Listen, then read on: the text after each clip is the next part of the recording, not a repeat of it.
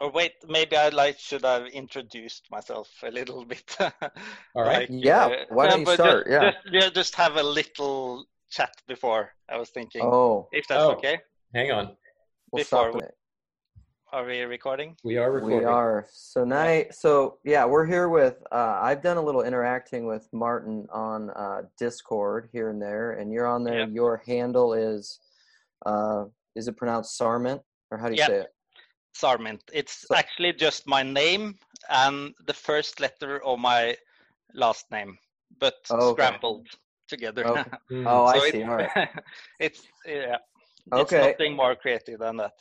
All right. Well, nice. And so we had interacted a little bit and just talked about having a conversation to potentially throw out to randos Yeah. of um, just him telling kind of his general story, just broadly of what brought him to kind of the how he got associated with Paul Vanderklay, if that was through Jordan Peterson, and then kind of just your general background and experience with religion. Because Yeah. I'm assuming, I'm assuming, like most people, you had some familiarity or contact with Jordan Peterson, Yeah. and then Yeah, that yeah, somehow for led sure, into, for and sure. that led into Paul Vanderklay, Yeah. and that's probably because you're Christian or religious of some sense, some sort, Mm. and so you want to just tell us kind of how whatever comes to mind of how that all happened. Yeah. Uh, yeah. Like I, I have, like I mentioned before, a conversion story before this, but uh, we can see if we get to that. Uh, Okay. Uh, uh, depending on how the conversation is going, but Sure. uh, no, uh, it's nothing so special. But I was kind of fallen away, uh, actually. Um, I, I has had been a Christian and uh, I had quite some ups and downs in life actually, um, and uh, yeah, uh, it's maybe a little embarrassing to say, but like I, I was kind of uh, addicted to porn, I guess Yeah. a little. So it was many things, but uh, I was maybe just bored and I don't know. So, uh, but uh, after a while, I I got. Uh, yeah, I've been sick uh, as as I said for a long time. Like I can say, like it's been ten years hmm uh, without uh, being in the workforce. So it's been uh, there's a psychological component, of course, to it, and uh, that's my doctor says it's like only that, but like um, I have very hurting my back as well. hmm So it's like uh, yeah, but uh, anyway, but I I was kind of starting picking myself up together because I was feeling so bad anyway. I was kind of crying to God, like if you want, like I want to follow you, like I was having a lot of like uh, seizures actually almost. I was down at the emergency, like Huh. feeling really sick, uh, very very Like sick. panic attacks. Yeah, I guess. And uh, Yeah. it was just awful. I've like I I played a lot of like World of Warcraft too uh, in that period that I was Yeah. kind of falling away, and uh, like that was um, yeah. Like and I can backtrack even a little bit more. I've been actually to a Bible school before that again, but it was kind of a little bad experience because um, uh, I it didn't click with me entirely. Like it's I was kind of really like newborn, and I was like expecting to save the world or something like that, and it was many people that had grown up in Christian homes, and they it, it I just kind of got disillusioned a little bit like it wasn't what i expected Yeah. so i had a really bad reaction after that. And that like was after i quit there that was the last time i had a job like before that. Yeah i can um, tell maybe but like yeah i've um, and i have i've been through like all the school system in norway. So i have like high school done. And after that I did uh, like three years with on the university with like maths and physics, uh, and I have uh, like a bachelor degrees in uh, pure maths actually. So like, um, and I was thinking about doing a master's, uh, but uh, uh, there's a lot of detail here. But I'm like thinking what I can uh, what I can skip. So, if I may just ask some questions to get Yeah, so that I understand the timeline better. yeah. Um, you were so were you raised in a Christian home? Like, are your parents Christian? Yeah, my mom is Christian. Uh, she, uh, but my dad is not. So that has actually all been a conflict in my life Mm. uh, and or family, like almost uh, my entire life.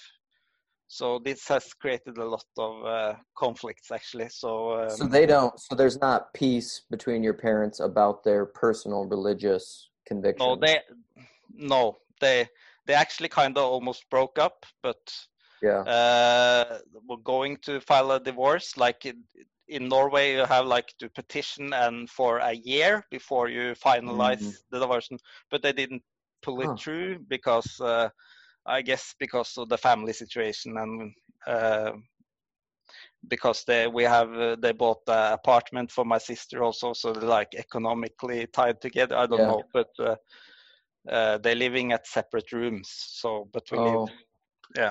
Yeah. So that's um, just a quick aside. This is related. I mean, it's related, but is that a standard thing in Norway that anyone who gets a divorce has a year, like, kind of? That- Uh, I have no idea. I have never been married or anything Right. like that. So huh. Well, I didn't know. That was just interesting. If that was like the common Yeah. practice, that would be an interesting thing. So, well, so that's I have, a, tough. I have a quick question. yeah. Go, Yeah. Jeff. Um, did, do you, um, as you were growing up, um, Mm. was your mom, did she regularly attend church and did she take you with her? yeah, yeah, absolutely. Uh, she went. Uh, she like my. She when I was about ten, she came through like uh, tele tele evangelism and on Mhm, the mhm. radio started to get and then she uh, heard one day like a guy that was starting a new um, church and he said like why don't you come with it and then Mm. she first came there and uh, that's actually the church we have stayed to until this day kinda. It's a very small pentecostal church. Um, So you've been a part of that church though for a long yeah time. Yeah, but but like again they have like um they have uh, very long meetings so it was not so easy to take a 10 year old child to like it could actually maybe maybe i'm exaggerating but like it could be five hours tops in like the Oh, most wow. extreme Just Uh, singing and praying and yeah yeah yeah uh, but of course it's like it's kind of seasonal so if they have a lot of uh, going on maybe it's maybe two hours today it's more like two two and a half maybe Wow. So is that a common? What would you say is the what is the most common uh, Christian religious practice in Norway? Like, where does Pentecostalism fit into the broader Norway religious landscape? Uh, no, it's pretty big. I would say like it's definitely there on the market of uh, churches. Yeah. Uh, I think, but uh, um, but like the Lutheran is like the state church, Okay. So that's like the or we just call it the people's church. Mm. So it's kind of that's where like uh, and there's not so much debate actually about that church. Like it's 70% of Norway are a part of that church. okay. So uh, they have kind of like there's not so much theological debate around like Lutheranism or this and that. Uh, it's just like this is what uh, our fathers uh, gave us. You know, like this Yeah. is our heritage, so that's just how it is. Uh, Right. So So then, if you were gonna give, just so I get your time frame, I just mm, visualize it. If you had to put ages on when you were going to church with your mom, like what period was that? When did you kind of fall away? Mm. And then when did you have kind of a conversion and a going back to church? Like what were the ages? Yeah, I can start with like I'm 35 now. Yeah. So that, yeah. Uh, I forgot to say that in the beginning. Um, no, uh, I was uh, at church maybe with mom. She had like this push. I didn't attend regularly, and it wasn't like there was no uh, children's group. So I never Mhm. kind of get got connected in a subcultural Christian uh, group. I have never had any Christian friends, and that's not so Okay. normal to talk about actually in Norway. So, um, Mm. uh, so I have a normal secular upbringing, and like public schools is very normal in Norway. And uh, yeah, I just did like every other kid did. Um, I was at church. Maybe mom took me now and then when she felt I she she needed me to get there, or Mm. uh, maybe in the age between 10 and 14 i would say and uh, then i fell away and i like i did like uh, normal kids in norway would do like uh, i played football or soccer i guess as you call it hmm and um, i uh, played uh, yeah of course a lot of computer games everquest was before world of warcraft came hmm if you heard of that. I've heard of that. yeah. and uh, yeah, did you play or? I did not, but I Uh. I heard I had some friends who played for days at a time. Yeah, that was. I was very more of a I was more of a King's Quest kind of a guy. I remember Okay, King's Quest. never, yeah. never heard of that. Okay, but uh, Oh, sorry, I'm hijacking. No, no. I was about to go down the no, no, no, that's fine. No, all and the old played- Sierra games. So then so that was So you went so you were at church. You would say your your time at church besides the broader Lutheran culture and this Yeah. Pentecostal church with your mom was 10 to 14. Yeah. And then you were just doing kind of regular kid high school stuff, video games, Yeah. soccer. Yeah. Um, and then at some point I'm guessing you had a you mentioned a conversion experience. Yeah. because uh, I like I did um, I did uh, uh, right after uni I did the university like uh, I said in maths um, in uh, Yeah. pure maths actually so kind of big deal for me. I enjoyed that very much. I got Yeah. uh, a lot of good friends there. But uh, after uh, about three three years I really wanted to break up and do something um, new. Um, see the world or we were joking like to find yourself or you know find yourself in Yeah. the traveling yeah so uh, uh, because i realized like um, taking a master's that with, then my life would be pretty much locked in uh, then i would probably have to continue and apply for a job and then it would not be so easy to travel and i kind of felt like this was my opportunity to Mm. do something different and um, i was actually jotting down like i tried to have like my witness in uh, a google document like so i have it all typed out and Mm.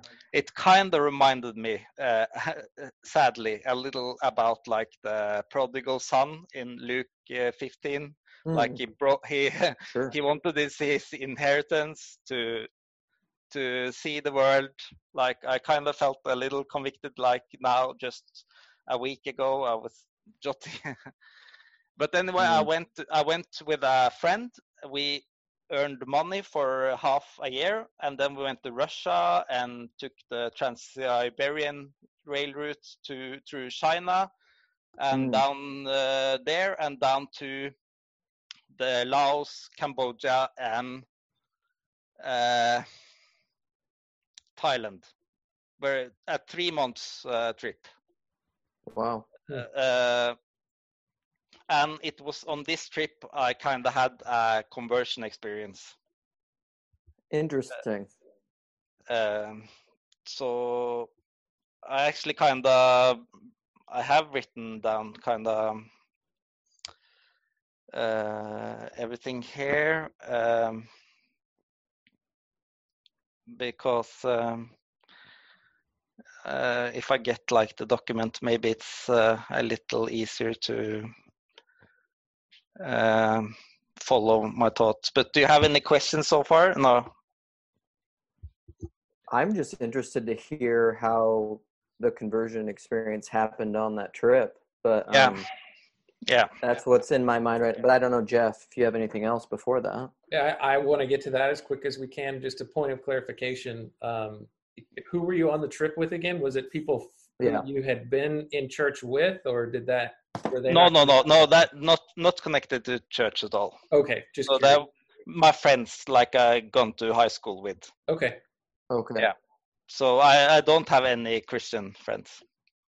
Hmm. I don't had any. I, I, I mm, yeah. I'm.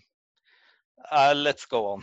Okay. Yeah. Yeah. um, and uh, yeah, and yeah, a part of the story also is like I had been thinking in that period where I was breaking up and were planning to go to the trip. I had been thinking a lot about Jesus and Christianity, um, uh, actually, and I.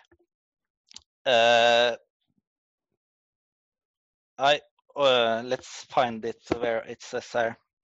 Yeah, I was almost entirely certain that Christianity was true, but I didn't really know. I'm reading now, but I didn't Yeah. really know what I should use it for. I decided to be as open and truth-seeking as possible. At this, yeah, that was kind of I decided. While all this earning money took place, I decided to be at open as possible. At the same time, in the building next where I studied, they posted a lot of posters, like with invitation to a Christian student union. And they had like uh, this uh, commercial, especially for the science branch uh, of the Christian student union. So I felt like that was perfect for me. A, uh, a science branch, like people that were studying science could have a Christian Union uh, student fellowship. So that was kind of perfect for me. I thought like, oh, this I want to go there. But uh, uh, I but I thought for myself I was not brave enough to go then. But I decided to wait a year, and it can take that long to get courage because I just felt like I if I went there, I didn't know like what would happen if I got uh, if I didn't have the right questions to ask. Maybe I was so uncertain if I really wanted this to become a Christian, and I Mm. kind of felt I had to wait to uh, to to get uh, my own uh, opinions on uh, the faith before I could. So I decided to wait, and after I had earned enough money, we went on a trip to Asia. Russia was the first country, and soon we got to China. Soon after the trip began, our fellowship increased. We met two from Sweden and two from Denmark. After about one month, my travel fellowship wanted to go to the south, to Southeast Asia for a more warm climate. But I didn't feel done with China and I wanted to travel a little longer in towards the border of Tibet, since that was not so far from where we currently was in Lijiang. Uh, yeah, and then I have here um, uh, a Jewish. I met a Jewish person. Uh, joined me further toward like the border of Tibet. I think I never really had spoken only with a Jewish person. I think today this meeting was from God. I'm just not sure what the meaning was. We arrived in Shangri-La and stayed there for some days before he moved back to the mainland China. I went even further to a city called Deqin, which was uh, 10,000 to 11,000 feet above sea level. There were only me and one other foreigner at the hotel. I was about to go to watch a glacier there and went from my hotel down a valley over a bridge uh, over a river. I was just standing on the bridge looking at the water and the mountains. It was a thin river there and a big pointy mountains tops around me everywhere. I was kind of proud that I had taken this journey and followed my heart to go where I myself most wanted. It felt like some sort of pinnacle of my trip and my life so far. I had been saving and working for six, seven months and made new friends at work too. I had family and friends at home that I soon would meet again. I was I was just where I wanted. Suddenly came a strong feeling over me uh, that it had to be God that created all this beautiful nature. Yeah, it might sound a little antithetical, but we have beautiful nature in Norway too. But I think it was an array of feelings and situations that converged on me. Also, the nature and the villages in China is a little more extreme than home. Since I was brought up slightly in the church, I knew how to receive Jesus. I think subconsciously I understood it was the Holy Spirit that was knocking at my door, and I received Jesus in my heart right there and then. And I was filled with such a relief and joy. After this, I started to head south to meet others. No telephone works worked abroad at that time, so it took some time before I found them. I stopped drinking uh, much alcohol, just a little, but enjoyed the rest of the trip. When I came home, churchyard as I had planned to earn some money back again. Um, it says here my internet connection is unstable. Is Hmm. do you hear me still? Yeah, you're fine right Yeah. now. Yeah. Yep. Uh, yeah. There I came to talk talking about religion with some of the other employees, and I said I was a Christian. It became a little tense. Yeah. Uh, when school began again, I looked for the Christian Student Union, which I had seen posters of one year prior. I found them. This was very nice. The first meeting had dinners with taco. I went there every week after this with fellowship, food, and Bible studies, and some prayer. I really enjoyed the social aspect. But I still felt I needed a stro- even stronger relationship with God. I felt almost like an um, explosion on the inside. Hmm. A little later in the fall, I met some people on a stand from a group uh, called New Generation. They invited me to an Alpha course. There, I learned the basics within apologetics for Christian Christianity and had fellowship. We had a meal before every session. And after I was with them one time to the Philadelphia Church of Oslo, and I started to go to prayer meetings in the chapel in the University of Oslo. I met some more people after a while. I also joined in distribution of a easy language New Testament on campus, which was very, which had testimonies inside. Uh, yeah, and then I have some uh, images from like, I don't know, like, uh, can I share the screen or something? Or You I should, think so. you should be able to. I If mean, you go down and click share. I can try. Yeah, do you see? yes. Mhm. So this was where I was on the glacier. Like this was a Buddhist country, so there was a lot of flags, Mhm. kind of, uh, because they uh, they hang up like these flags. I I think it was a lot of uh, Buddhist inscription on them or something. Uh, like on the way when I was going to the glacier, and here is the glacier, and he's here's some pictures from like uh, I like this. I took picture exactly where I did the conversion or Mm. I like, or I felt like I was born again, or whatever you call it, or I felt Yeah. something happened to me, Yeah. uh, and I kind of it came to um, like uh, like uh, everything. It's kind of felt like everything was right in my life, kind of like I felt like at peace with everything, and like then I just if my life has been this good and i'm so thankful to god for all this and it was kind of like m- me turning to jesus more in a time of uh, a good time than in a Mm. crisis uh, Yeah. so that's like people have many different uh, ways they turn to christ and this was like in the same village it was like crazy different uh, climates variation. It was like snow on the top, and somebody had made a snowman. Mm. Uh, yeah, that was some books.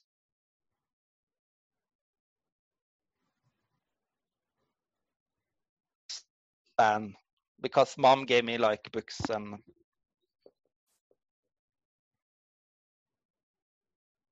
uh, to read when I was young. Yeah. yeah and here it continues a little bit uh, or uh, uh, i don't know do you have any interjections Um.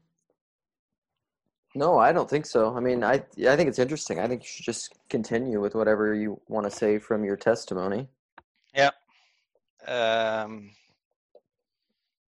uh, great okay uh, yeah i can screen share again i guess uh, yeah because i'm kind of adding to like the main testimony is over but i'm kind of wanting to commentate. Yeah the second to last person i met before i enjoy repented to jesus was the jewish person. He had served six years in the army in israel. It was when we traveled to shangri-la from lijiang. He told a lot about israel and that he loved his country. He could walk day trips across israel and sleep under the open sky he also said everybody knew everybody in israel Possibly his family came originally from the Netherlands with Aliyah. He loved to live in a kibbutz and he talked very warmly of his platonic love and respect for the female leader of the house. I don't really think he liked me that well, actually, uh, lol, because we were so different persons. He was very frank and I am more shy but we were sitting on a bus together and couldn't easily separate for the next two next two mm-hmm. three days. In mm-hmm. afterthought i thought he was just like nathaniel in the bible. Very frank and straight but honest and a good person i learned a lot from. And then i have mm. like the verses from the bible here like uh, I can read them as well, I guess. Philip, Yeah. like Andrew and Peter, was from the town of Bethsaida. Philip found Nathanael and told him, We have found the one Moses wrote about in the law, and about whom the prophets also wrote, Jesus of Nazareth, the son of Joseph. Nazareth, can anything good come from there? Nathanael asked. Come and see, Philip said. When Jesus saw Nathanael approaching, he said of him, here truly is an Israelite, in whom there is no deceit. How do you know me? Nathanael asked. Jesus answered, I saw you while you were still under the fig tree before Philip called you. Then Nathanael declared, Rabbi, you are the Son of God, you are the King of Israel. So that's Mm. very nice. so the reason I wrote write about the Jewish person met is because he made an impression on me in one way or another. I think it has a spiritual meaning. Maybe it was a sign from God to send me one of his own people just before I repented. Maybe it was the Father himself that reached out his hand to me with a sign to send a non believing Jewish person to get me to think about God's people and their story with God. And it also encouraged me that it was so full of love for it country, his country. God showed me he cares for his own people and he gave them a good home. They are special to God since they are his people, chosen and loved by him. Yeah, and this is the Jewish person, uh, my friend in Norwich, and the girl worked on, in the hostel. It's kind of upside. hmm I should have converted the pictures. It works. Yeah, and there he is, this guy. Yeah, and it's soon finished now. Just this uh, paragraph. Okay. Much. The image below, uh, so there's some more images below. The images below is from the place I visited when I went to Cambodia. Yeah, because I continued after I um, left China and after I repented, I kind of, uh, yeah, I wanted and I found eventually uh, somebody was looking for help for a secular orphan home so then I think, oh, maybe I can go there and see if I can help. Uh, maybe a silly or like naive uh, thought, but yeah. In 2008, it was a person from Singapore which received from God he should go there to start a church. He had taken in three young boys and one of my age. They were orphans, I think. He also learned them some English. He was better in English than the teachers in the schools in the neighborhood. He had some mango trees which he got some food and earned some money from. At that time, I was strongly in my newfound faith, but not grounded in the Word of God. This is actually a point for, I believe, my falling away Mm. because I was strong in faith, but I I actually had like what I believe was a prophetic uh, word that he said like uh, when I was at a meeting, uh, and he said like somebody is like if you don't get grounded in the word of God, you then you can. Uh, that's very important. I don't remember. We had a Mm. small prayer meeting before I continued my journey. I was there about five days. I had actually found them by an accident. I was looking for a non religious orphan center, which I saw on a poster in Laos. But when I came to the bus stop there and asked for direction, a person drove me to this church instead. So I think God's hand was in this too. This church was called Revival Church. So that was the guy from Singapore. So, and this was the youngest boy, and uh, two other boys that were, yeah, and there was some girls coming there because he was, like I said, very better in English than like the local schools. So they came. He had like a little house, and there's me like trying to teach English, Mm. very bad. uh, and there's one of the girls that came like they came with their homework and i don't know like he just there's one of the boys that were living there there's the people there they playing football or something.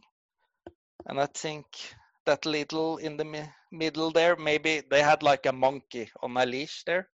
So i don't know why that yeah this is like the city where all the like the guys they were like unemployed or something. They were watching television during the daytime. And this was like the local like private school i think that was in the cambodia i don't remember anymore the yeah and there is me leaving. I take took a picture kind of you see like in there he called he it was his house he called it revival church. So you see up in the left corner it says like revival church. So he, hmm he was kind of and there are me and the boys at last. Yeah. Yeah. And that's uh so um, and there's the bicycle i went to town with to like buy water and stuff yeah and this paragraph is the last yeah Okay. it is actually more to the story. Afterwards, much later, I got to know there was some African woman in my mother's congregation. We had just started up a regular Friday all nights prayer. They had prayed especially for me, precisely in the period I got born again. So that is the real explanation to the story. Nothing Mm. happens without prayer. Hmm. So that's like the conclusion to my testimony. Uh, nice. So that's pretty much the old testimony. Like it's some in the beginning I skipped over, but I can post it uh, in the a link. Yeah. If we under the text of the YouTube video or something. Yeah, that would be great. Yeah. So then, um, one of the questions that I had is so that you, um, so 10 to 14, you were at church with your mom, and then you fell away for a while, went to college, did your maths, and then you went on this trip with some high school friends through Russia and all the way down to Southeast Asia, and then into China and up by here where you had the conversion experience. But then within your testimony, you said there was a point where you weren't you you had this newfound zeal and newfound faith after this conversion experience, but then you fell away again, right? Because you weren't grounded Yeah. in the word. Yeah, So then there must have been another another falling away and then somehow a coming back through Jordan Peterson, Paul. something, Yeah. Right? like uh, I wouldn't actually call it falling away. Like when I was like between 14 and 22. Mm, uh, whi- which was kind of I think it was 22 or 23. Maybe there I got this born again experience, but of course I wasn't living a sin-free life. But uh, I kind of never had. Uh, at that point, I hadn't. Uh, I need some water. yeah. at that point i hadn't like decided to be a christian like consciously so i um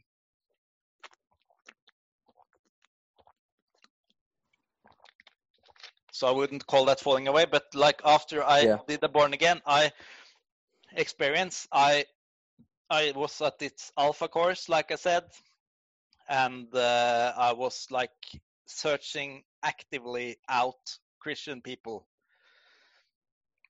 uh to like i was kind of like set my mind on like no i want to be a christian Mhm. like this Yeah. i've been waiting all my life to become a christian now is the time and um, Okay. but it was then i went to the bible school like uh, one year maybe after i came home uh, from the trip hmm and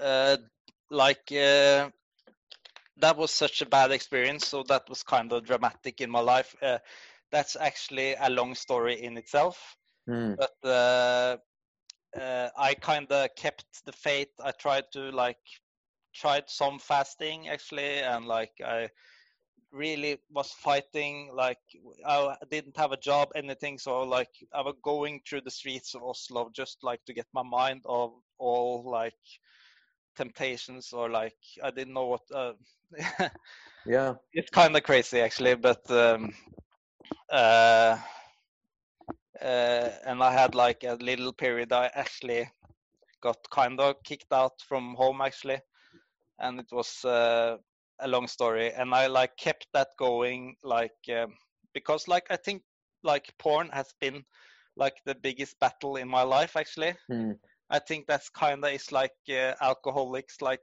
you, when when you are so so deep in, you kind of like you're never gonna recover entirely. mm, Um, so I was kind of just bored, and after a while, I was like really fighting. Like I kept it like for three years, maybe. I don't know exactly like where I didn't watch any porn, I didn't masturbate anything hmm and then my grandmother died and i actually we had like we went there she lived an hour away so me and mom. And i actually kind of have uh, a quite good relationship with mom nowadays but then also then. But we have had some um, conflict but uh, we kind of fine now. Yeah. And uh, but she died and i stayed at her house uh, a year before we got to sell it. Uh, and uh, then i was just staying there and i was kind of bored and i started to play Yeah. world of warcraft again that i hadn't played since i was like 20 before my first born again. Hmm and then I um, I was kind of bored, so I just guess I started, uh, yeah, and then and then it's continued. Uh, from there, it kind of stabilized my life a little bit. After a while, we sell the house. I came home. I started to play some more World of Warcraft again, since I quit kind of World of Warcraft also when I got born again. I don't know if actually it's a sin, but mm. I kind of uh, I didn't have time for it anyway because yeah. I was going some to church and I I was studying something in that uh, period and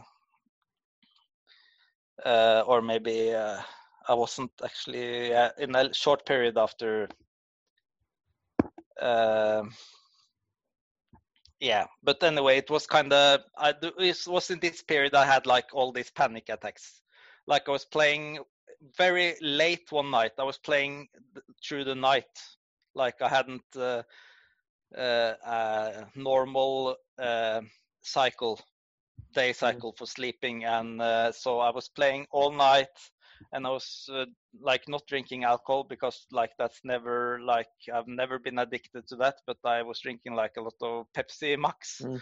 And just candy, but I was kind of over the computer all night and i was just having like I felt after I was doing something really I wanted to do like uh, a challenge or it was not a ride but it was like a single player uh, thing in World of Warcraft uh, challenge that I wanted to get like achievement mm. those that have played World of Warcraft like uh, uh, maybe know mm-hmm. and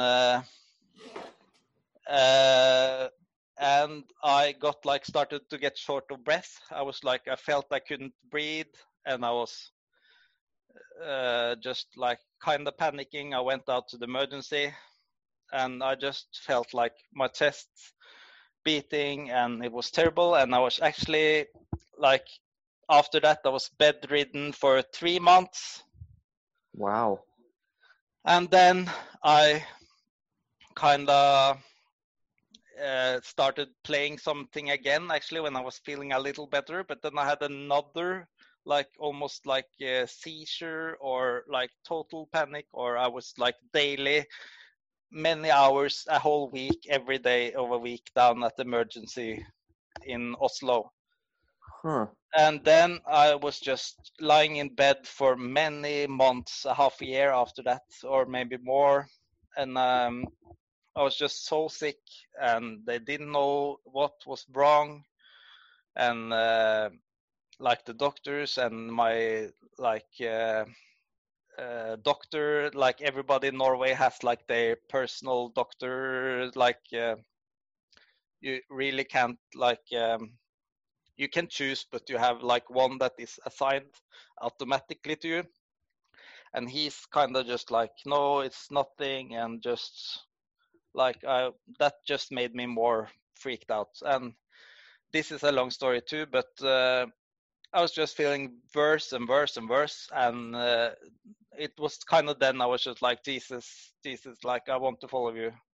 But i kind of at the same time felt like this isn't working. Like i can't figure out how with my um, sin and like uh, like uh, everything. And and this was kind of when I was starting to climb a little bit out, like um, uh, out of that, and um, I got some short uh, like uh, jobs through like working in a kitchen. Through like we have a very big uh, public uh, uh, like like they help. It's called NAV, like in arbeidsformidlings is like uh, work uh, they uh, try to distribute unemployed workers to get education or training or like to get uh, uh, like free uh, hiring from employers like they don't pay but like the state yeah. pays and you are free labor mm. and i was getting like more help but um, uh, yeah so i started anyway to uh, I watched a video one day uh, about like uh, actually like it's been a passion uh, now. Like i watched a video like uh, like Jew is like a, a curse words in many schools among many children in Norway today. It was like a documentary about that. Hmm. So I was really like interested like uh, in this and so that kind of stepped up my commitment to like uh, I got like we have a lot of groups that are kind of speaking for Israel and uh, I know that is not the same like necessarily but uh, like in but uh, in many cases uh, anti-semitism like anti-zionism is actually in many cases uh, the same as anti-semitism in my opinion but uh, like that's and i they have like they're translating a lot of that's at least my opinion uh, because i read very much about it and they are like i read uh, never mind but uh, they they are translating a lot of books like every half year uh, translating books that are relevant for like defending Israel. And like I get a lot of perspectives like uh, like Palestinian Media Watch have like uh, like uh, they are um like checking out like what's actually it was a peace process in 2010 and they're like checking out like and have a book full of quotes like what's actually the Palestinian population are being informed about in their national television and in their newspaper and they were like publishing everything in a book and uh, there was one book about like uh, like the grand mufti uh, al hamin al husseini It's like the grand mufti like the chief uh, muslim leader during the time. Like he had a meeting with uh, hitler and was trying to um, at least uh, yeah it's like a german uh, uh, a german uh, uh, writer that actually wrote about uh, a book about this like a scholar not a not um, uh, yeah, Halbmond und Hakenkreuz, like Half Moon and Hakenkreuz. Das Dritten Reich, Die Araber und Palästina. Klaus Michael Mallmann und Martin Cüppers. So, like, there, there we have like a very small Jewish community in Norway. Like, I think it's like 2,000, they say, uh, Jews in Norway. Hmm. So, like, it's, but we actually, so it's oh, like like I wrote in my testimony, like I, I actually never knowingly, like consciously met uh, a Jewish person. So uh, they like the the Jewish community is like really like I'm I'm like they are very fighting very strong for like their their right to be Norwegians and Jewish, and they also kind of fighting uh, at least for like the. I think they are they want a more balanced view about Israel, and you know this is also more complicated because uh, Norway has like the peace process, like the Oslo Accord. So this complicates everything because Norway kind of wants to have the political correct opinions. They want to be a neutral observer and like, but this just doesn't help the situation uh, very much. That we want to be this perfect. Uh,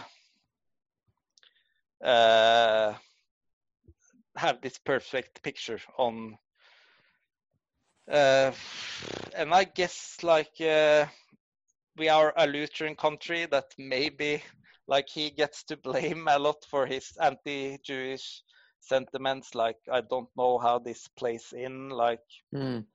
the church, we don't usually like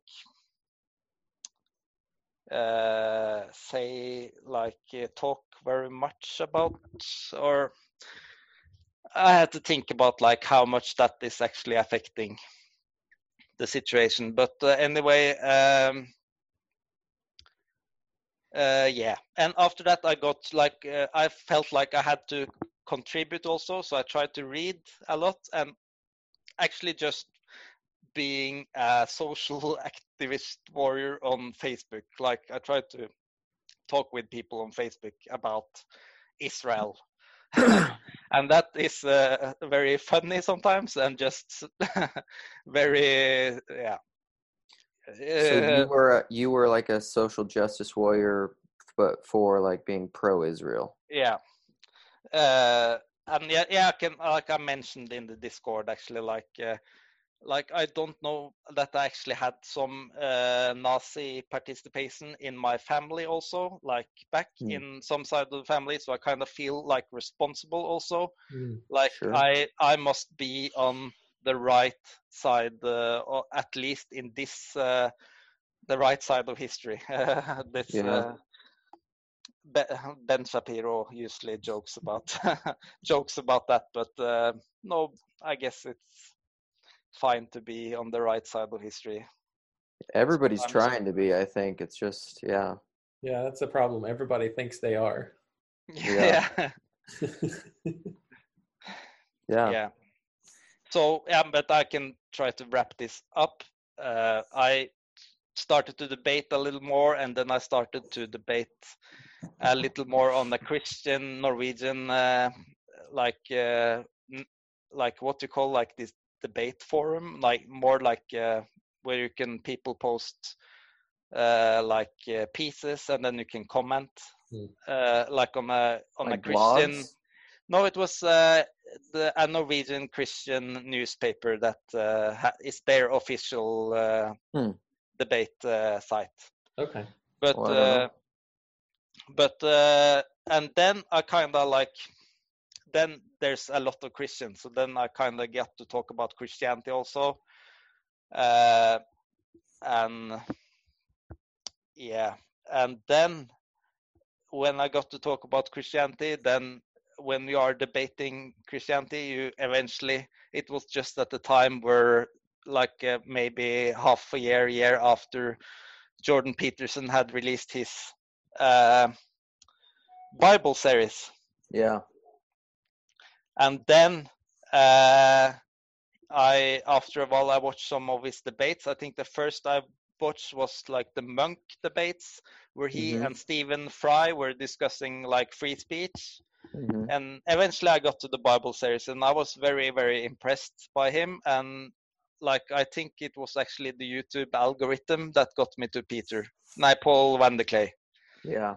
And I really liked, like I got kind of, I felt like uh, peace because he was like he had so much knowledge, and he kind of could filter through some of what Jordan Peterson said, so it was more um, digestible for me uh, Yeah. and my uh, view. And then I think I actually watched him for a year, maybe, or maybe that's too much hmm before I uh, and I didn't write anything on his YouTube page, but uh, it I kind of like felt at rest to listen him, and then after a while I really wanted to join the Discord, but hmm uh, I was kind of scared, and then I finally managed, like you, mm, to, that I wanted to join, and Yeah. then I joined, and then uh, I didn't uh, write very much. Like that's maybe just a couple of months ago, hmm uh, and I can say maybe I got the best connection, like with Peter from Iceland, and like Mhm. uh,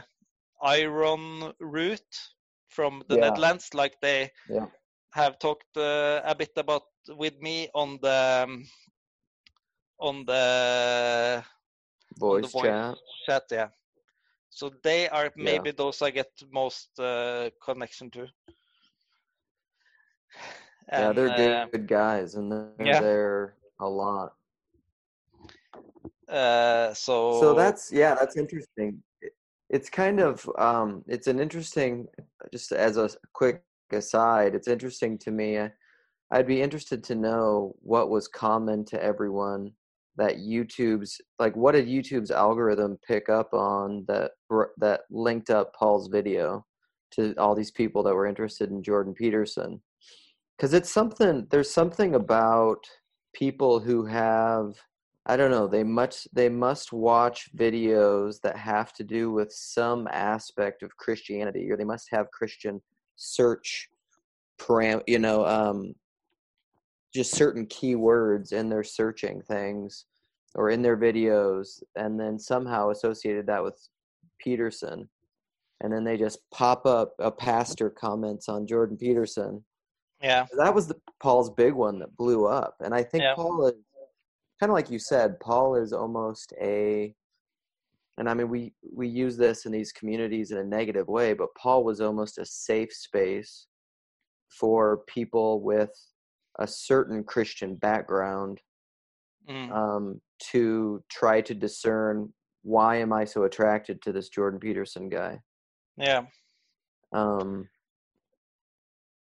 Uh, what I was thinking, I like I haven't read up on this, so this is just speculation. But uh, I was thinking like uh, YouTube just basically uh, when a lot of people watch Jordan Peterson, uh, and if a lot of those people are watching uh, another video, like then YouTube recommends like they put me in that category, and then they give me like the recommendation for the other videos that yeah, a lot of people watch that also are interested and have actually uh, watched in their history of in YouTube, like they have watched you Peterson and like the it's just like a Venn diagram or something like Yeah, they yeah, like yeah. the and then they're just pushing along me uh like recommending to me what uh, the other people that are kind of similar in like in my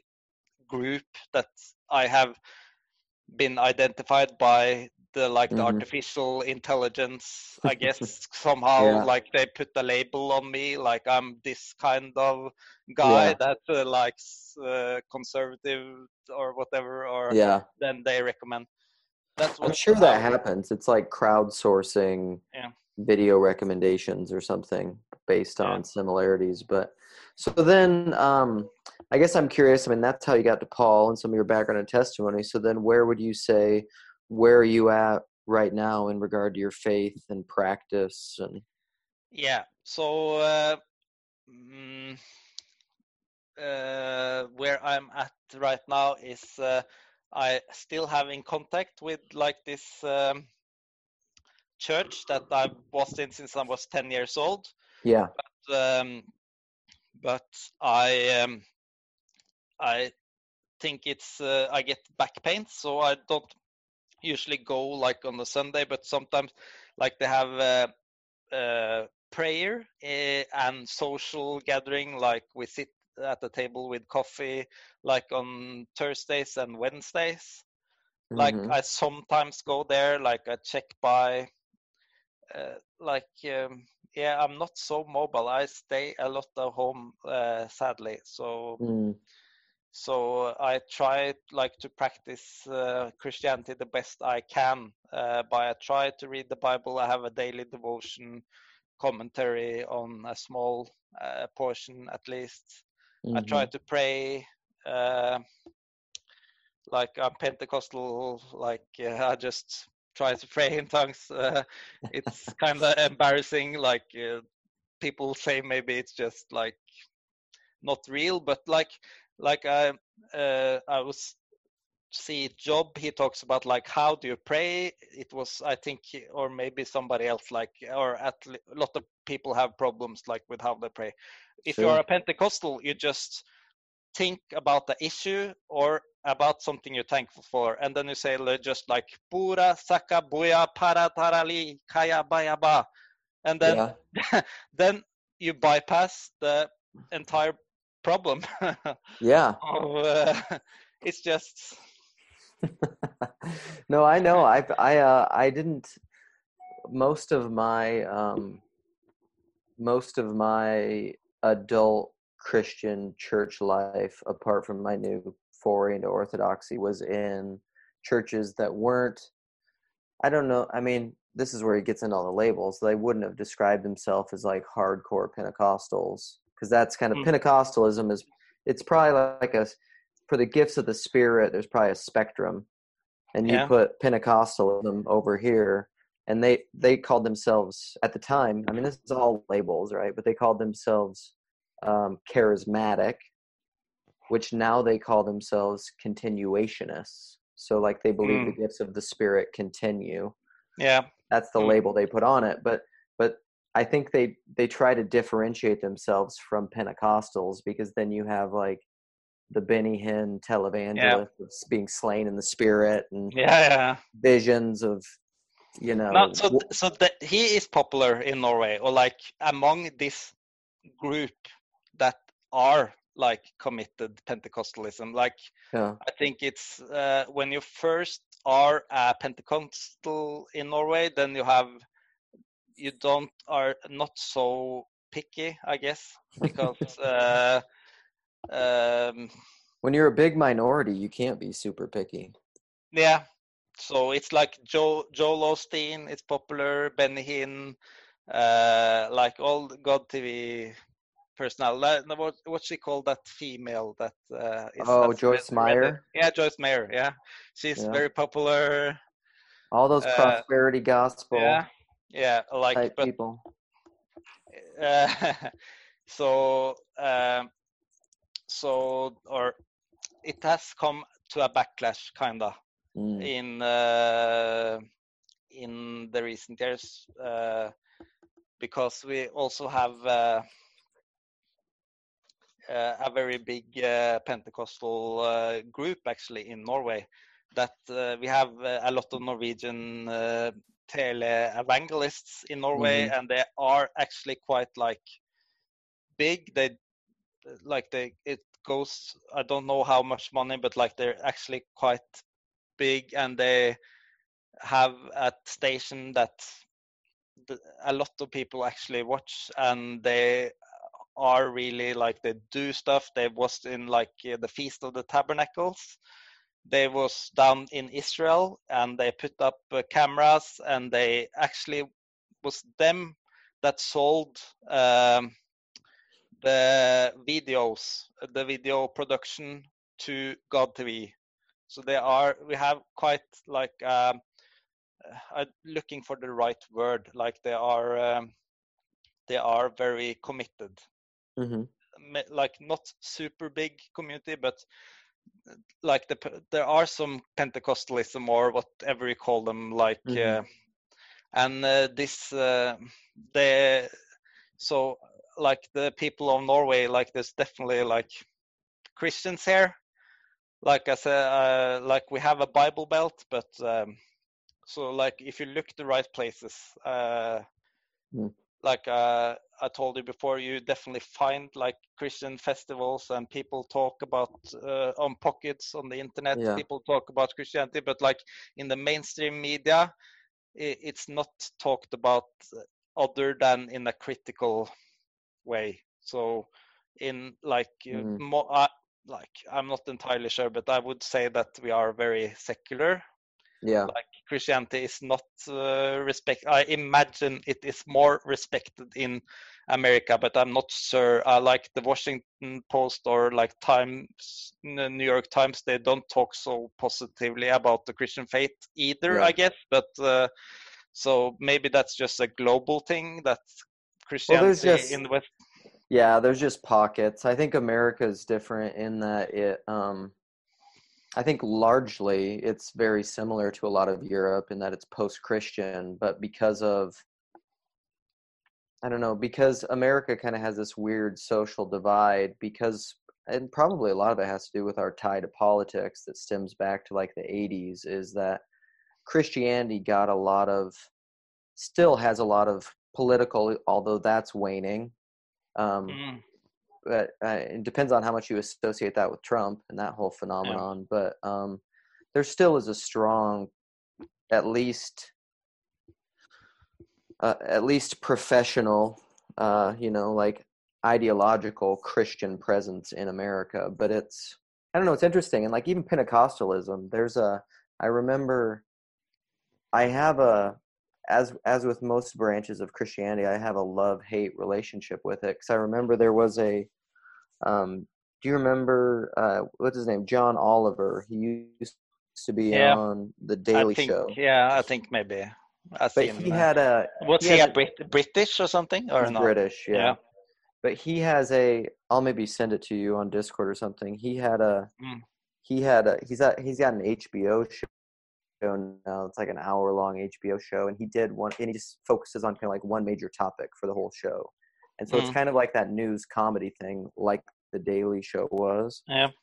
And uh, he did one on televangelists, which was rough Yeah. you know just basically how they how some of them have just really fleeced people and it's kind of like this big scheme just to make money and they're flying jets you know like creflo dollar and those types Yeah. of guys um so there there is that aspect within pentecostalism but then god man alive it's hard like a lot of the lay pentecostals and even probably preachers and teachers there's a there is a just like a no nonsense zeal and passion and hunger for God that Mm.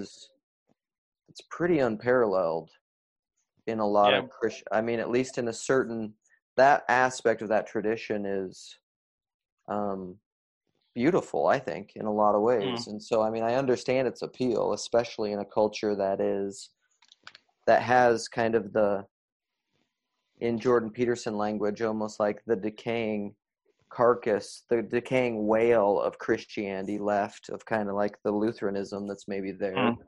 which is Mm. like still kind of in a Tom Holland way, is still allowing for a lot of this kind of unacknowledged Christian faith to play out in the culture. Because a lot of these Mm. people are still acting Christianly, Mhm. although they don't use the language and they don't think of themselves that way.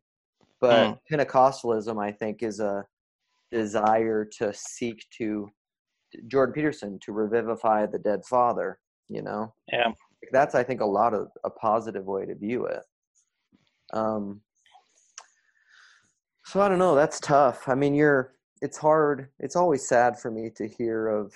I mean, your physical limitation of getting to church is tough because Mhm. that the community aspect is just.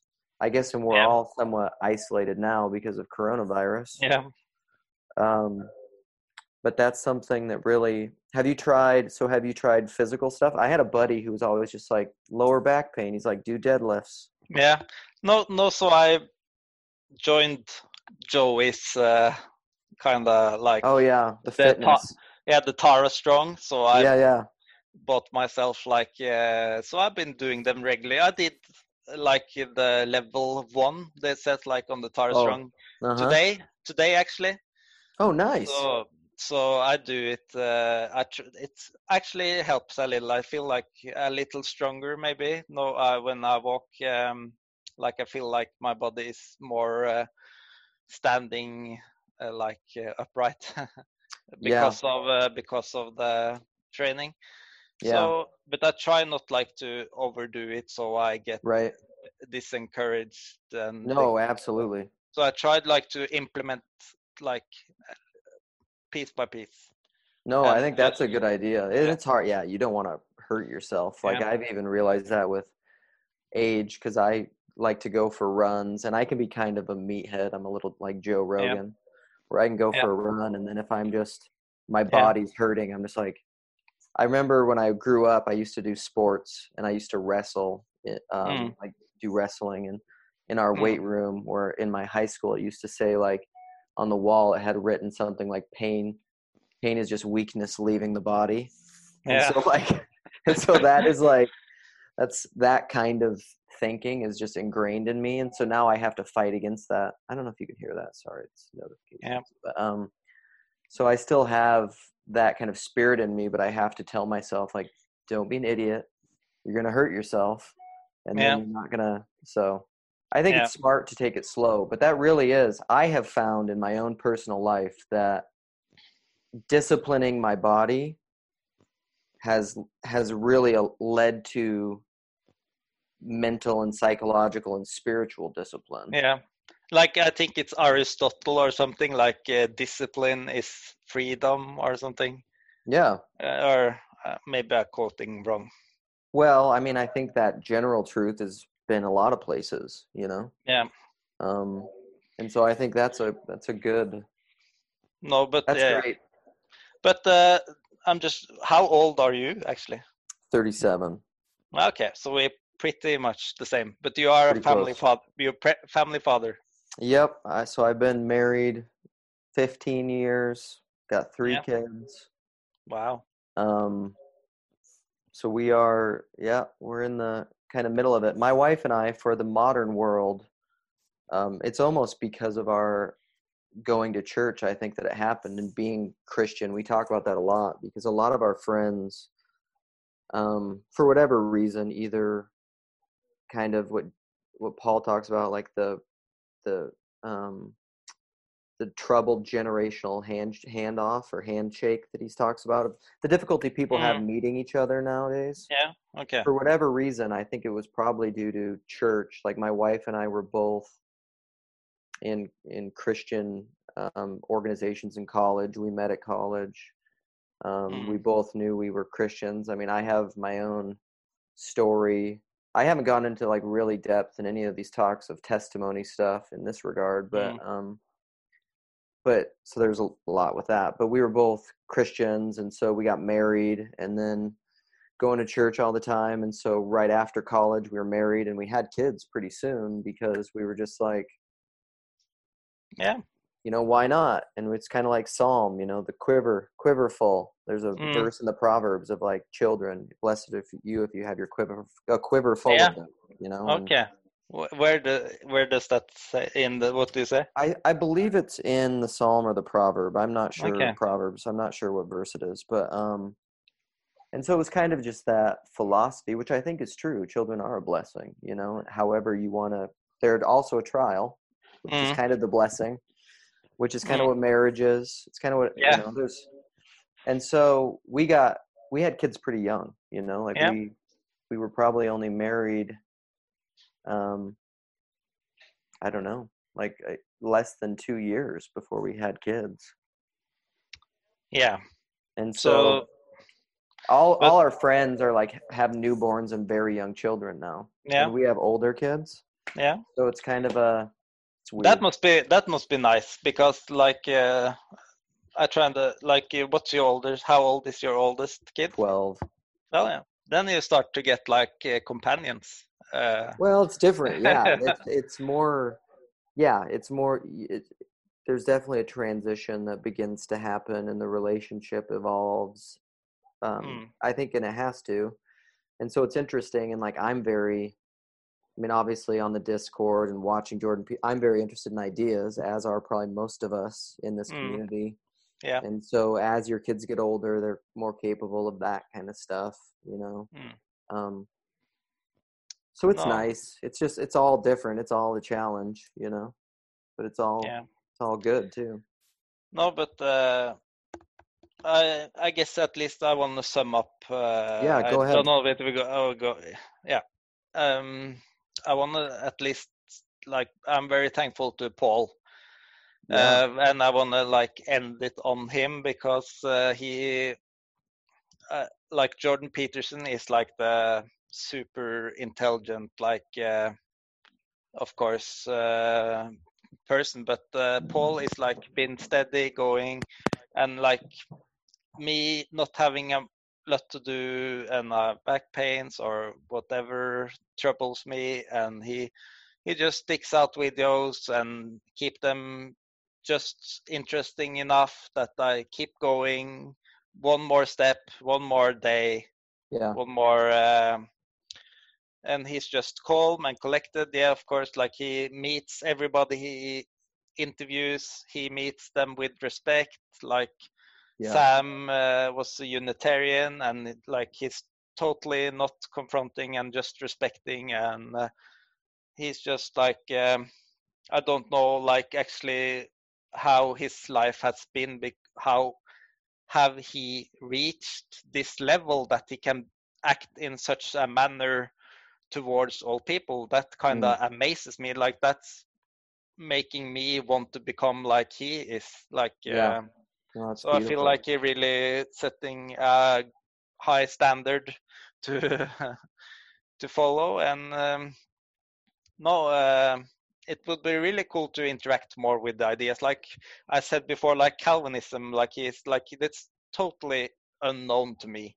Mm, Like I never almost I know there was a guy that was John Calvin, and mhm. but uh, uh, to me um, like i actually have i think a lot of questions and uh, i think i want to explore at just there because like i watched mary's video mary Cocken, you know Mhm. also and she was uh, in a period lutheran i think uh, before she became catholic Mm. and she said like the lutherans were like bashing on uh, the calvinists uh, actually Yeah. much much more than like they were much more friendly towards uh, the Catholics than to the Calvinist, even though both identify as Protestants. So Yeah. she found that kind of. So uh, I think maybe it's a little bit different in Norway because like we don't uh, need to be so tied up to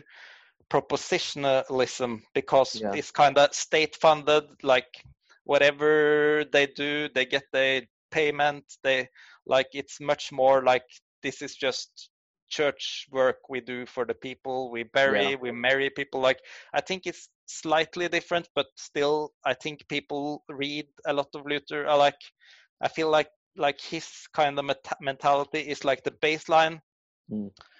uh so i feel it's not so much like um uh like his like sola scriptura or uh, sola fide or sola gratia or like any propositions he came with but he kind of came with a style like uh, a, hermeneutics like he has very interest in genesis. I know he made commentaries on the psalms Yeah. uh, like uh, the Galatians is like one of his favorite books, uh, and the Romans and Hebrews, I think. Yeah. So I, I kind of I read like when I was young and I wasn't in church. Like, you st- I still read uh, like uh, I was kind of spying. Like I wanted to see what the Christians wrote about. Like I still still think it permeates the Christian community. Like Galatians, we hear about it all the time. Like uh, it's a very important book that Mm. kind of illustrates or kind of is the mark on his whole theology almost and uh, also um, uh, he was a very man that was singing like he has uh, was gathering people to sing a lot like uh, he has written a psalm like like god you are such a strong fortress i think Mhm. uh, that we have in the church and Yeah. so I, I think it's not so much he came with a, a like a, a proposition, or he came with proposition also, but it's more like he came with the whole package that has Yeah. affected the, the Norwegian community. Uh, I think uh, to a large part. Yeah, I think that's a good way to put it, probably. And Luther, I mean, Luther was still, you know, I mean, he was still very Catholic. You know, I Yeah. mean, he he's the beginning of this whole Protestant thing, and so of course he Mm. still had a lot of, he still had a lot of, I think, just those native, because I mean, Catholicism has a lot of beautiful things to it. So a lot of Mm. those liturgical, embodied rhythm, kind of like you said, total package things that Mm. maybe some of Protestantism has lost were still present in Luther. Mm, And so he was just he was the beginning of that whole phenomenon. But um, mm, well, I agree. So yeah, I agree. Paul is to end it on Paul. He's a, uh beautiful. The way that I've said it a lot is I think Paul is a really beautiful combination of uh, both masculine and feminine ways of communicating. mm, He's very good at at studying and and knowledge and searching these things out and narrowing and figuring things out and talking about ideas but yet also even in his dialogues in his conversations with people he's ve- like you were saying he's very open and he's Mm. very he's very non-judgmental and he's very he very much creates a space for people to speak what they really think. I mean, even your even your Nathaniel quote in your testimony, like Hmm. Jesus, I've always heard that verse. Well, I've heard different ways of people talking about that verse that like Jesus was being sarcastic when he said that. Oh, here is someone without guile, or here is someone without deceit. Hmm. But but Jesus, I think, also could have very earnestly been like somebody who just says what they really think. Yeah. Awesome. Yeah. Yeah. You know, fine. Doesn't mean I agree with you, but yeah. but you know, and we can talk Yeah, about that. And I think. Paul, I think Paul really allows a space for people to do that because that's something.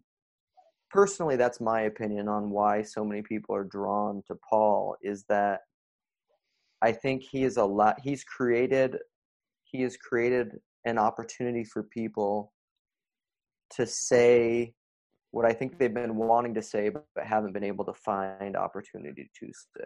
Yeah. Like uh, I was thinking, I wanted uh, also a conversation with Paul, but I was like, no, I feel like I, I really wanted uh, to to like uh, go around because I feel like he has enough on his schedule and he would. Lo- so I'm very thankful for you to Yeah. be here and take. I know you have a lot of going for your own, and now I'm kind of like taking your time to to to push my like uh, side of the story. So I, I I don't think I put out any agenda other than my story today, but uh, I'm very thankful that you like you and Jeff and all like the pillars like you like you're really helping out us us uh, low uh, people. Well, he's. I love talking to people, and so does Jeff. It's, Yeah. yeah. it's just a matter of finding time, and you know, I mean, Yeah, it's because was- uh, silver lining with COVID, I guess. Yeah.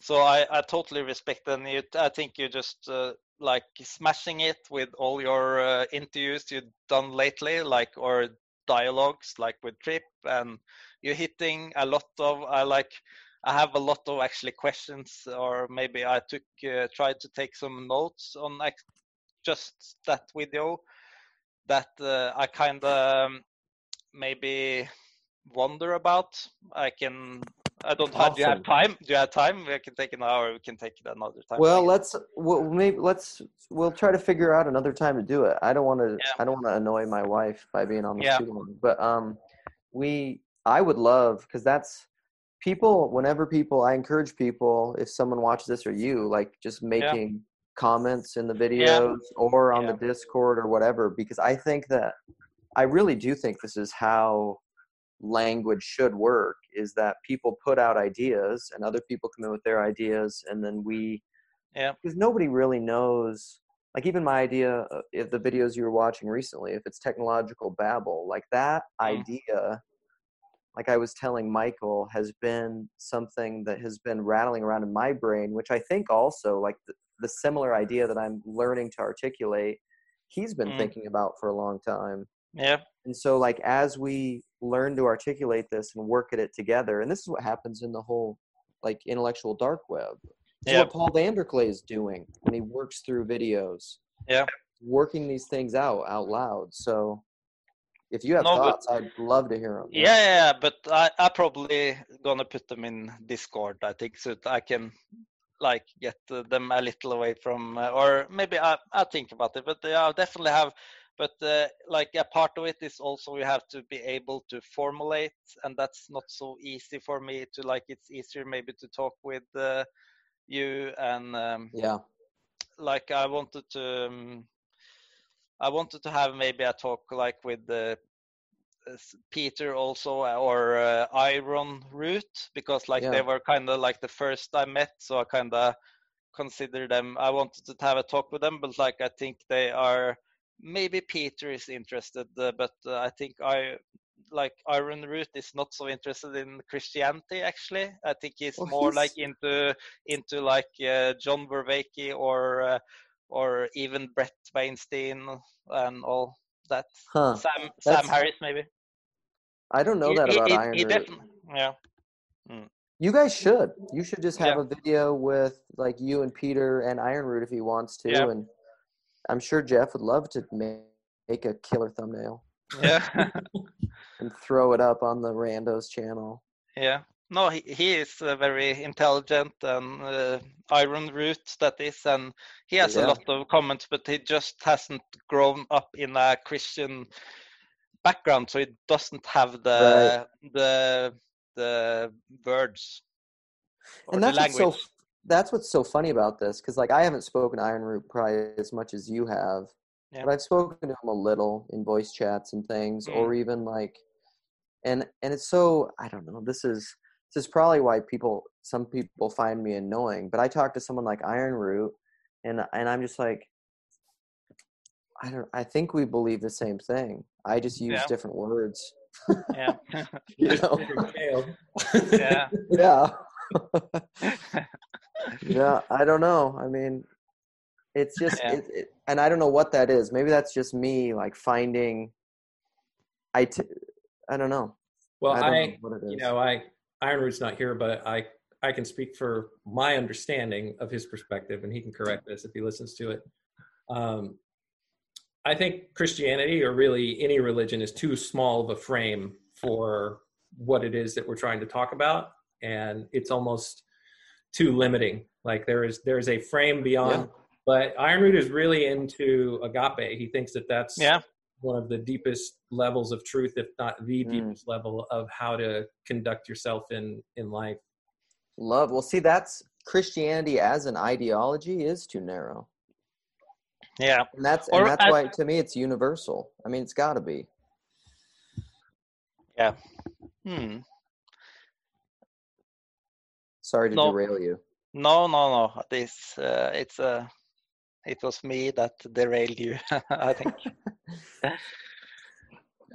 well jeff we had a i think we were gonna close it out we ended on how great paul was i think you missed that Yeah, I missed Yeah. everything.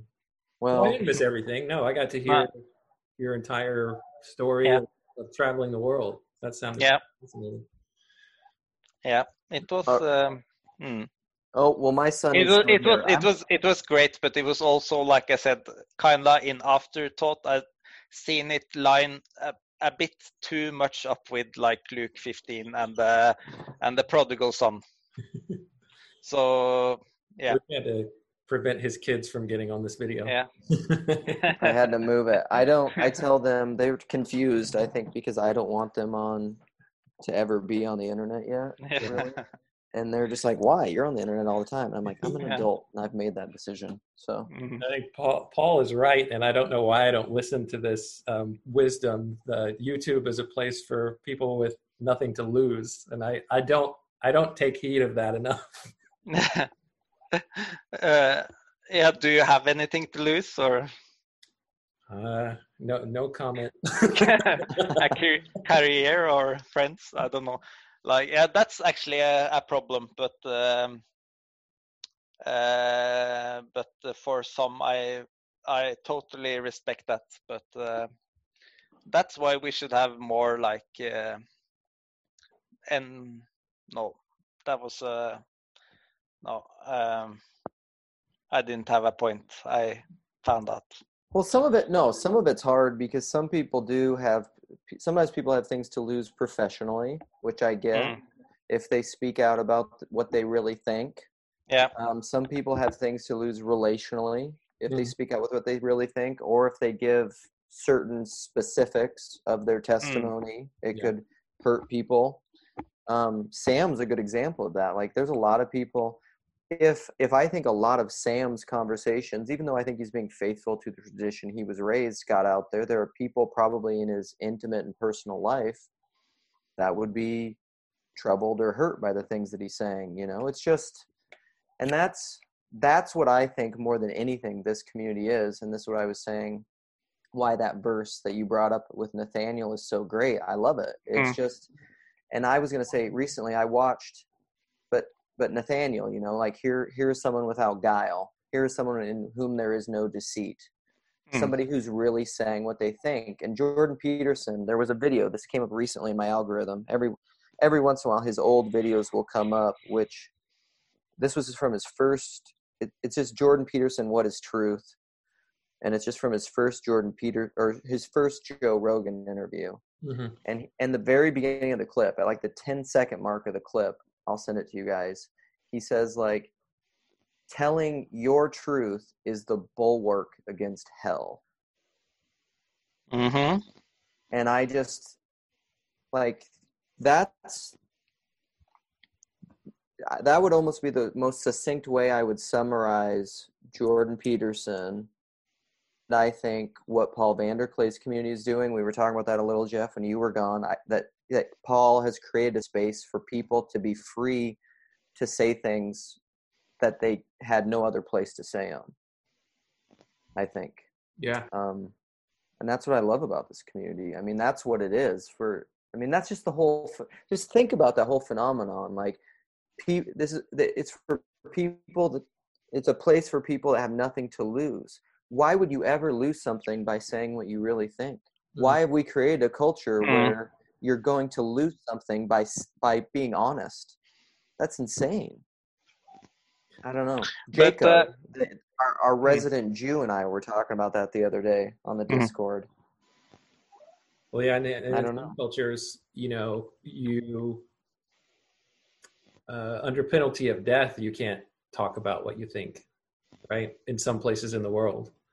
That's the that's the most extreme explicit version of it, but we just have a like an unspoken societal shaming version of it and ostracizing version of it. Yeah. And I think I mean this is a lot of this is what I get into with all my church stuff and my critique. Like I think that's what Protestantism has done is created a culture where you can't say what you really think based on ideology. I don't think that came from the culture apart from Protestantism. I think it actually came out of the religious spirit of the West. But Hmm. I've said that a lot Hmm. in, in other various places. Yeah. Uh, yeah, I I guess this uh, yeah, I don't know um, uh, if we should continue like I feel I pretty much got to say what I wanted to say, so uh, That's a but, win. uh, yeah, but um, yeah, I don't know like um, do you have anything you want to add or I I would just say um, I'm sorry I wasn't able to be here for Yeah. most of it, um, no no for half of it, however long that was. Um, but I look forward to watching it. no no but i think it's a good idea to have like a mediator anyway like uh, anyway if it's going to be a discussion or or but it was totally fine today too i think yeah. uh, We've talked about that a lot. Jeff is Yeah. the, I often tell Jeff that he needs to be my translator or my mediator between me and Mm. Other parties. yeah So, all right. Well, thanks. It was nice to talk to you, Martin. And yeah you know, we'll. Um, do you want to? Or you want to check it out before we potentially post it, or before Jeff would? uh, i can check it out i guess yeah, Yeah. Anything too embarrassing? Yeah. You can i can just run through it really fast to see if i said something stupid yeah. I'll send I'll send you a link to it. You watch it and Yeah. give us give us the thumbs up or thumbs down. Yeah. Whether or not Yeah. you can put it out there. Yeah. Just like to be safe i just can have that uh, it's a good practice to have anyway i think Yeah, for sure. And you don't have to pay attention if Jeff and I said anything stupid. We most No. certainly probably did. we usually do. So. Yeah. no, that's fine. Okay, but uh, then we are. I'll- I'll see you around. I guess. We're good. Right. All right. Yeah.